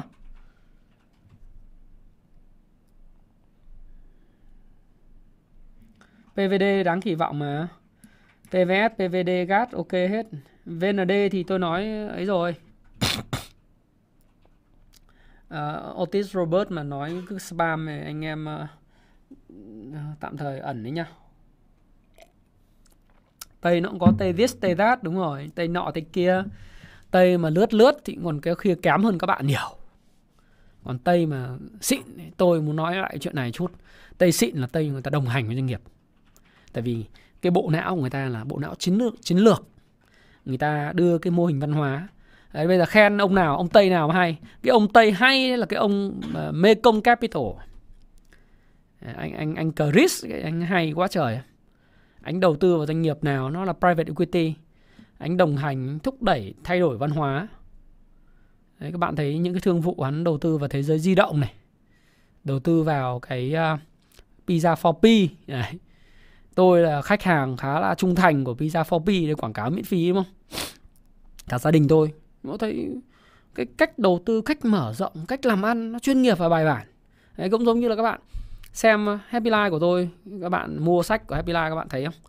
Chuyển đi cho các bạn nhanh chóng gọn gàng. Đấy, các bạn sử dụng Kung Fu Shop Pro chúng tôi chăm sóc bạn chăm sóc rất là ờ, chân tình.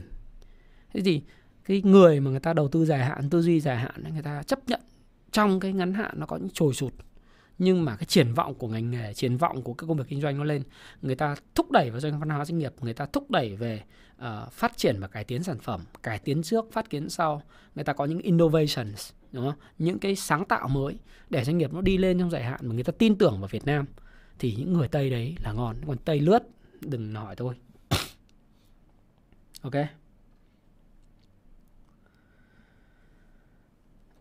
Mà payback time nếu em đặt mà ký thì chắc chắn phải đợi rồi.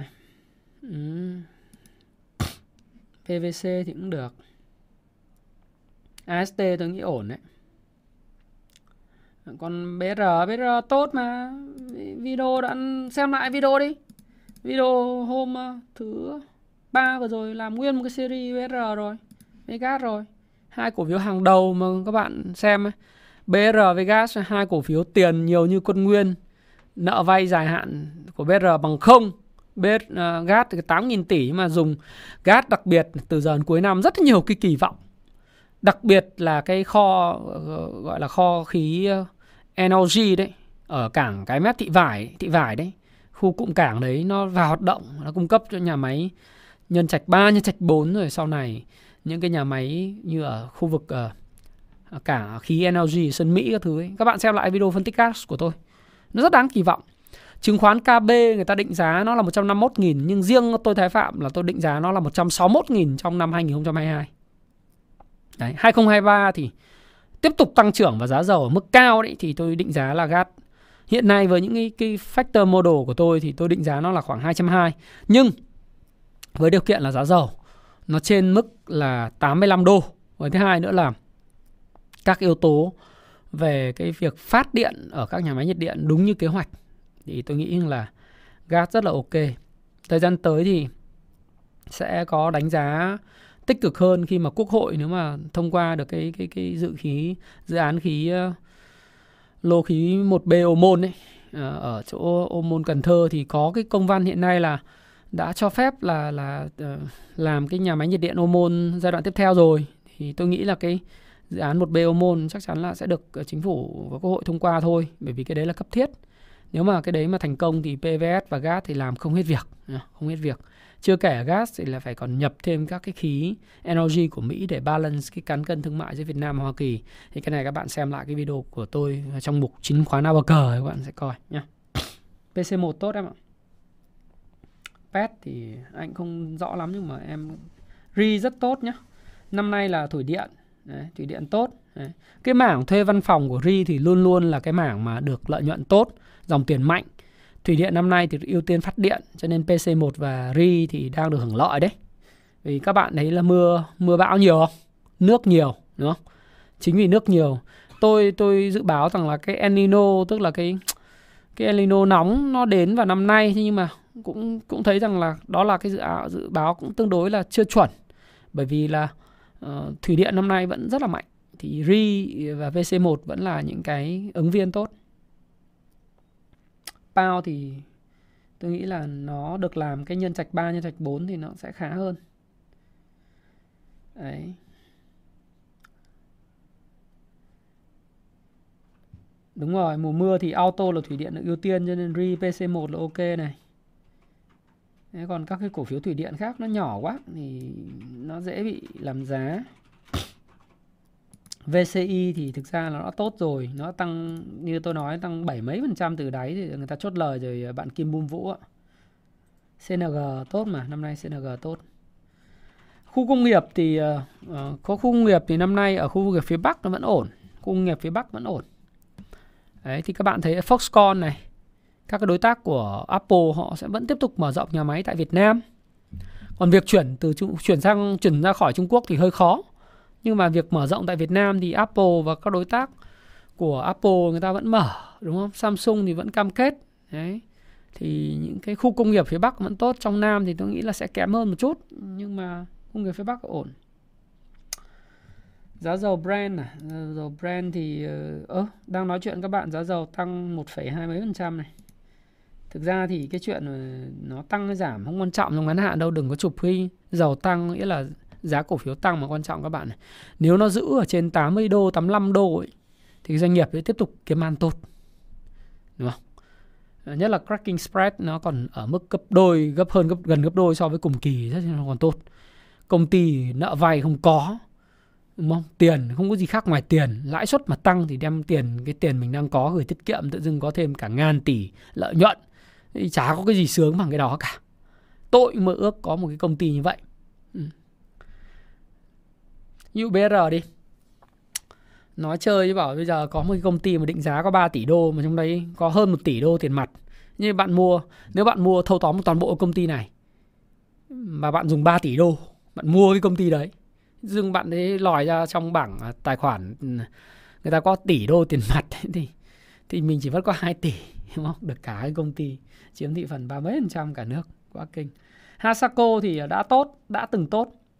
À, Đã từng tốt nhé nhưng mà bắt đầu là cái việc mua sắm xe hơi em để ý là sức mua bắt đầu nó có thể yếu đi. Nó đã từng tốt. Nó yếu đi đấy bắt đầu yếu đi sức mua nó bắt đầu yếu. Nhưng mà nó hồi phục nhanh đấy chứ. Nó hồi phục về 1200 luôn rồi này. Thì ở hồi phục vùng này rung lắc là bình thường.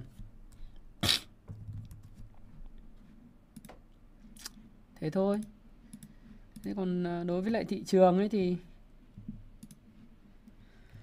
rồi một số những anh mà lướt sóng thì, thì nếu anh không hiểu doanh nghiệp thì anh sẽ bị mất uh, anh sẽ bị mất tiền. Còn nếu anh nào mà giai đoạn này này tin tưởng vào cái giai đoạn này thì tôi chốt lại như này này bởi vì là trực tiếp chúng ta đã được 73 phút rồi. Thì uh, tôi thì tôi sẽ nói này nếu anh nào tin tưởng vào thứ nhất là về FA của doanh nghiệp tốt cái thứ hai là triển vọng của doanh nghiệp trong quý 3 và quý 4 tốt thì đừng nói năm 2023 chúng ta nhìn trước hai quý rồi quý 3 và quý 4 năm 2022 Tốt là thế nào là tốt? Nó tăng trưởng so với cùng kỳ nó là tốt. Đấy. Chứ đừng có làm những cái lỗi sai cơ bản, Đó là anh anh đi so sánh với lại cái cái quý gần nhất là anh sai nhá. Anh phải so sánh với lại cái cùng kỳ năm ngoái, Bởi vì cái yếu tố mùa vụ trong kinh doanh. Đấy. Thì nếu như bạn tìm được các doanh nghiệp nào quý 3 và quý 4 tiếp tục tăng trưởng so với quý 3 và quý 4 năm 2021 trong cái môi trường vĩ mô hiện tại được hưởng lợi từ môi trường lãi suất tăng lên cầm nhiều tiền mặt không nợ và tiếp tục tăng trưởng thì nếu giả sử anh mua bị nhầm anh bị lỗ 7 10%, anh hoàn toàn có thể chờ đợi để anh có thể tích trữ cái cổ phiếu tại vùng sàn trần. Theo Payback Time ngoài đời nợ. Nếu các bạn chưa biết cái vùng sàn trần là cái gì thì các bạn đọc cái cuốn Payback Time ngoài đời nợ này. Đây, quảng cáo tí nhá. Cuốn này là cuốn mà gọi là top bestseller và cực hành của Happy Life. Nên một vùng sàn trần thì các bạn đọc thêm là cái cuốn 18.000% cuốn nến Nhật nữa để chọn cái điểm mua. Tức là bạn phải hiểu cái FA của doanh nghiệp, dự báo được cái tăng trưởng đó. Sau đó thì bạn nếu mua sai, kiên nhẫn chờ đợi để thâu tóm nó thêm.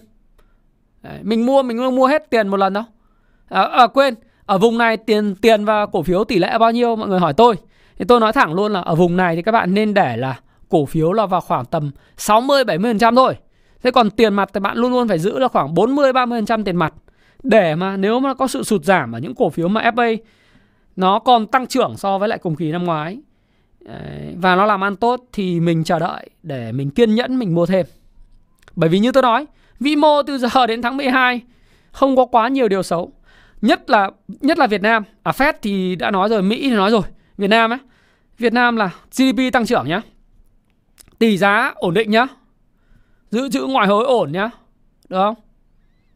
Thế là ok rồi. Đúng không? Còn cái gì T cộng thì các bạn tự chịu trách nhiệm. Mua lướt chịu. Một ngày tôi bao nhiêu việc, đúng không? Đọc sách dịch thuật, điểm tin chạy bộ, làm video cho các bạn, họp hành với nhân viên anh em, gặp gỡ bạn bè, trao đổi bao nhiêu thứ. Bảo bây giờ tôi ngồi tôi canh bảng điện này lướt lên lướt xuống này Tư vấn cho các bạn. Mua con gì có ăn T cộng 3, T cộng 7 Tôi làm sao tôi làm được? Tôi chỉ có thể nhìn được là câu chuyện hai quý tới thế nào. Để tôi biết cái thời điểm nào tôi lên xuống tiền và tôi luôn luôn giữ cho mình phòng thủ một cái khoản tiền mặt. Để mà nếu có chuyện xảy ra thì mình mua thêm. Hoặc là mình có mình không bị tuột thua lỗ nhiều. Chứ còn mà bây giờ mà bảo bây giờ uh, anh em mà mà chốt ngày vào để mua cái gì thánh ngay thì chết. Hóa chất thì uh, anh em xem ờ, giá hóa chất thế nào. Tôi thấy là đồ thị của DGC thì cũng ổn ổn rồi. Đang đang đậu ở vùng MA 200 và vùng 91 làm ăn cũng tốt. Canxi 4M đều ổn tiền đầy. Con này này Đức Giang đúng không? 4M là úi rồi 4M lên đến 86 điểm mà. Canxi 100 ba quý liên tiếp rồi. Tiền thì biên lợi lợi nhuận gộp biên lợi nhuận dòng thì cứ cao vút. Nhà không có cái gì ngoài tiền. Doanh nghiệp này là có 4.500 tỷ dòng tiền tự do. Dòng tiền từ hoạt động uh, tài chính dòng tiền từ hoạt động kinh doanh chính là 4.600 tỷ tỷ lệ thanh toán hiện hành của họ là 4,7 thanh toán nhanh 3,9 họ có vay nợ ai đâu? Vay nợ tài chính dài hạn là không. Thế thì bây giờ vùng dạ ROE hiện tại là 70% ROA 55% những doanh nghiệp như thế thì ở cái vùng sàn trần này thì tích trữ nó thế thôi. Đúng không? Còn tôi nghĩ tích trữ được. Còn không biết là để xem cái quý 3 năm ngoái thì quý 3 năm ngoái là họ doanh thu 2001 lợi nhuận sau thuế là 478 thì tôi nghĩ rằng là năm nay họ vẫn sẽ tăng trưởng tiếp tục tăng trưởng so với quý 3 đấy. Đấy. Thì những cái cổ phiếu như thế là vùng sàn trần đấy. Hóa chất em hỏi anh chắc là để gài anh trả lời cái để gài anh trả lời cái cái con Đức Giang gì đúng không? Anh chả sở hữu gì nhưng mà em nói thì anh cứ trả lời cho em thôi. Đấy, bảo hiểm ổn bảo hiểm ờ, lợi nhuận như tôi nói đấy. Từ hoạt động tài chính của họ lớn lắm, 100 như Bảo Việt 170 mấy nghìn tỷ. Nó đem gửi ngân hàng lãi suất tăng thêm một chấm nó đã có 1.700 tỷ lợi nhuận rồi. Chứ không phải lo gì cả. Cho nên nó nó giảm nhưng khi lại là cơ hội để các bạn tích trữ nó. Đấy là như thế. Đấy thì ông hỏi tôi hóa chất thì ông ông nào hỏi tôi hóa chất thì chắc là ông định gài tôi để hỏi con Đức Giang ấy mà tôi biết tôi có thể không nắm nhưng anh em hỏi tôi thì tôi trả lời trung thực cho các anh em không có à anh hỏi nhầm à, à xin lỗi em à, nếu hỏi nhầm nhưng hóa chất thì em em xem cảng biển thì anh nghĩ năm nay khó hơn ở quý quý 3, quý 4 xuất khẩu nó khó hơn một chút. Ê, ừ, tuy nhiên là ở phía Bắc cái chắc là ổn hơn ở phía Nam. Thực phẩm thì vẫn còn những cái gì thiết yếu thì còn ok. Nhưng mà cái giá đầu vào vẫn rất là cao, sức mua vẫn yếu thì tôi nghĩ là nó sẽ theo sóng thôi. Chưa chưa phải là tăng trưởng đâu. Dầu khí á, dầu khí thì tùy em mua mã nào thôi. Chứng khoán anh nói rồi, ok rồi ok thế thì trực tiếp đã được 79 ờ, phút à, coi như 80 phút hôm nay sẽ dừng lại ở đây nhưng sẽ chia sẻ với bạn như sau một là à, tóm gọn lại nhá là Fed ờ, thì tôi nghĩ CPI nó bắt đầu tạo đỉnh rồi. Fed sẽ tăng lãi suất đúng lộ trình. Lộ trình như thế nào thì các bạn xem lại đầu video nếu các bạn chưa xem. Cái thứ hai nữa là uh, Mỹ thì nó sẽ nó đã tạo uptrust rồi. Có khả năng nó sẽ kéo như Ấn Độ về MA 200 sau đó nó mới có rung lắc điều chỉnh gì thì rung lắc. Các bạn đừng đọc báo hàng ngày nữa. Báo hàng ngày nay tăng mai giảm chịu. Bởi vì giá dầu thì tôi nghĩ rằng là tôi tôi nghĩ rằng là giá dầu sẽ đóng ở cái vùng cao. Nó sẽ cứ đi ngang giống 2011 2014 vậy trước khi có những cái biến động mới. Đấy, trước khi có những biến động mới bởi vì theo tôi là ông Zelensky ấy, Zelensky là ông tổng thống Ukraine ấy, là ông quyết tâm chiến đấu với Nga dài hạn luôn đấy hiện nay là dùng tiêu thổ kháng chiến đi ám sát vân vân nhiều thứ lắm. Các chiến lược của ông là gần như là là là như thế rồi. Cho nên là người ta sẽ đòi lại bằng được Crimea và phía đông. Cái này là chắc chắn là sẽ sẽ sẽ diễn ra lâu và nga sẽ phải duy trì giá dầu cao để mà ờ, tài trợ cho cái cái cái chi phí cuộc chiến, cái đấy thì không thể không bàn được chuyện đó. Rồi như vậy thì vĩ mô từ giờ đến tháng 12 có gì xấu hẳn không thì nó ờ, xấu thì cũng chả phải xấu nữa, xấu thì cũng đã lường trước hết rồi. Việt Nam mình thì rất ổn, các bạn thấy không? Chính phủ là chính phủ hành động. Đấy. ngày hôm nay là buổi sáng là là thủ tướng ờ, đã gặp 1.200 doanh nghiệp để mà lắng nghe những cái cái đóng góp phản hồi rồi những cái mà chia sẻ đồng hành cùng doanh nghiệp này. Chính phủ hành động như thế các bạn đòi hỏi cái gì nữa? Rồi ổn định tỷ giá đúng không? Để chống đô la hóa chống vàng hóa nền kinh tế. Rồi quản trị rất là tốt cái dòng vốn mà rút ra khỏi Việt Nam vân vân. Thế, thế ổn định được vĩ mô tỷ giá ổn định. Ờ, rồi nợ công ổn định thì cái trước mắt thì các bạn sẽ nhìn thấy là bất động sản gặp khó khăn về, về chuyện thanh khoản đấy chuyện rất bình thường. Trung Quốc bây giờ còn kinh khủng hơn. Thế nếu mà Việt Nam mình đã tốt như thế cộng với nước ngoài nó không có gì biến động thì những sự chốt lời phân phối một hai hôm ba hôm những chuyện lời bình thường. Cho tăng trứng banh thép rồi bất động sản tăng lên cho chốt lời bình thường. Dòng tiền nó chốt lời nó sẽ phải tìm cái chỗ khác nó chạy vào thôi. Thì cái quan trọng là bạn phải nhìn được những cái doanh nghiệp nào tăng trưởng trong vòng quý 3 và quý 4 so với cùng kỳ. Thôi bây giờ chúng ta đừng nói 2023 nói 2022 thôi. Quý 3 tới báo cáo ông nào tốt, ông nào ngon trong bối cảnh môi trường hiện tại? Và đồ thị hiện nay đang ở điểm mua. Hoặc là nếu các bạn mua sai thì các bạn có niềm tin doanh nghiệp nó sẽ tiếp tục tốt thì bạn sẽ đợi cái thời điểm phù hợp bạn mua thêm. Và ở giai đoạn này mua 70% cổ phiếu 60% cổ phiếu còn lại 40% 30% để cái tiền mặt dự trữ đấy. Đừng có tất tay.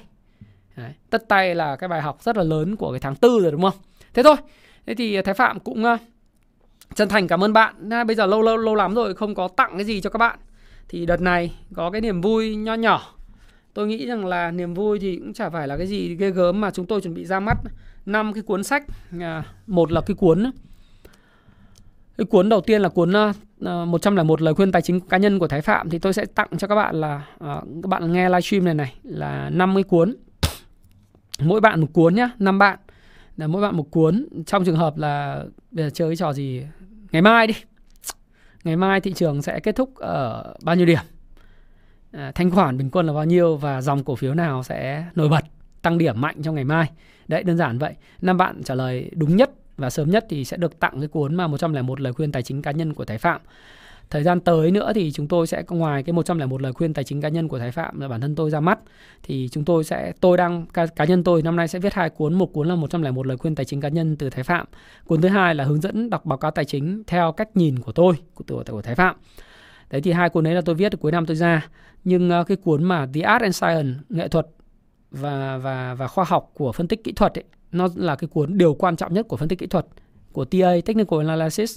Chúng tôi sẽ ra mắt trong dịp này cùng cái cuốn mà siêu kinh điển của Michael Koval là cuốn Trend Following à, giao dịch và đầu tư theo xu hướng. Thì đấy là ba cuốn mà đầu tháng 9 chúng tôi sẽ ra mắt. À, sau đó thì cuối tháng 9 thì sẽ có cuốn Wyckoff 2.0 Wyckoff 2.0 là cuốn sẽ có volume profile và tất cả những cái yếu tố khác để giải thích kỹ hơn cho các bạn về Wyckoff rồi à, thêm một cái cuốn nữa à, cũng khá là hay đó là cuốn Basic Economics à, kinh tế học cơ bản kinh tế học cơ bản của Thomas uh, Sowell là hai cái cuốn mà nói chung là các bạn đọc xong nổ lạ nổ não và rất nhiều thứ các bạn có thể học hỏi. Nói chung là tự đầu tư chứng khoán thay vì gửi tiền mình vào các quỹ đầu tư là thực sự là thú vị. Bởi vì bạn vừa học được về kinh tế vĩ mô bạn vừa học được về chính trị xã hội. À, bạn bạn sẽ thấy cơ thể bạn thay đổi nếu bạn tập thể dục nữa. Tôi khuyến khích các bạn là hãy chạy bộ đi bộ thay đổi bản thân mỗi ngày đọc nhiều sách vở tham gia vào cái bộ môn đầu tư đồng thời giữ cho mình một cái công việc ổn định ở cái cơ quan mình có để có luồng tiền thì các bạn sẽ thấy là cuộc đời bạn hoàn toàn thay đổi thay đổi đến mức mà bạn không thể nhận ra được là bạn đã đã thực sự là trưởng thành như thế nào và tốt như thế nào về tài chính cá nhân sau 5 năm 7 năm nữa. Và khi thành công thì chắc chắn là bạn sẽ cảm ơn tôi sau. À, Thái Phạm cảm ơn bạn đã lắng nghe và xin hẹn gặp lại các bạn trong video tiếp theo. Cảm ơn các bạn rất nhiều nhé cảm ơn Thái Hải Thanh này. Khánh Phan, à, Mr. Ô Khoái, Diamond Lewis, Phạm Trần Duy và Đông DC, Sơn Nguyễn, Phạm Trung Hậu. Cảm ơn Phạm Xuân Tùng, Minh Vương, Lê Trọng Văn, Thành Danh, Lê Luân Trần, Cường Chelsea. Cảm ơn Công Dư Chiến Phạm. Anh em nhớ trước khi kết thúc ai chưa like cho Thái Phạm nhớ like cái video này chia sẻ cái video này cho những người mà bạn nghĩ rằng là video này dễ hữu ích với họ nên nghe phải nghe nhiều người thì nói là ok ông thái phạm nói gì cứ làm ngược lại ok chấp nhận. Nhưng nhiều người được tôi ờ, cũng cảm ơn tôi là vì xem những video của tôi mà không bị sập bẫy không bị dính những đợt sôi hầm. Thì thôi làm ờ, mạng xã hội mà. Nó hai chiều ai thương mình hiểu mình theo mình một thời gian dài người ta sẽ biết mình như thế nào mình có thành thực với người ta hay không mình có dám nhìn thẳng vào mặt người ta mà mình nói chuyện với người ta một cách thẳng thắn trung, trung thực và chân thành hay không. Thì cái đấy mới là cái mà tôi nghĩ là quan trọng hàng thật hàng giả. Thì các bạn cứ theo dõi một thời gian này các bạn sẽ thấy rất là rõ. Phải không nào? Không cần phải đi chỉ trích nói xấu. Mà hãy tập trung vào chính mình. Và thái phạm cảm ơn bạn đã lắng nghe. Hẹn gặp lại các bạn trong video tiếp theo. Nhớ để lại cái comment sau cái video này kết thúc. À, tôi đăng lên thì các bạn hãy comment. Bây giờ các bác comment thì không ai comment thì không ai có đi làm cho công tác các bạn đâu. Tổng kết được ha? À, hy vọng là năm cuốn sách à, 101 lời khuyên tài chính cá nhân từ Thái Phạm sẽ đến tay các bạn sớm nhất đây là một cuốn sách theo tôi là rất đáng đọc, rất đáng đọc đối với người trẻ và những người không còn trẻ. Cảm ơn bạn. Hẹn gặp lại. Chúc các bạn có một buổi tối vui vẻ và thành công nha.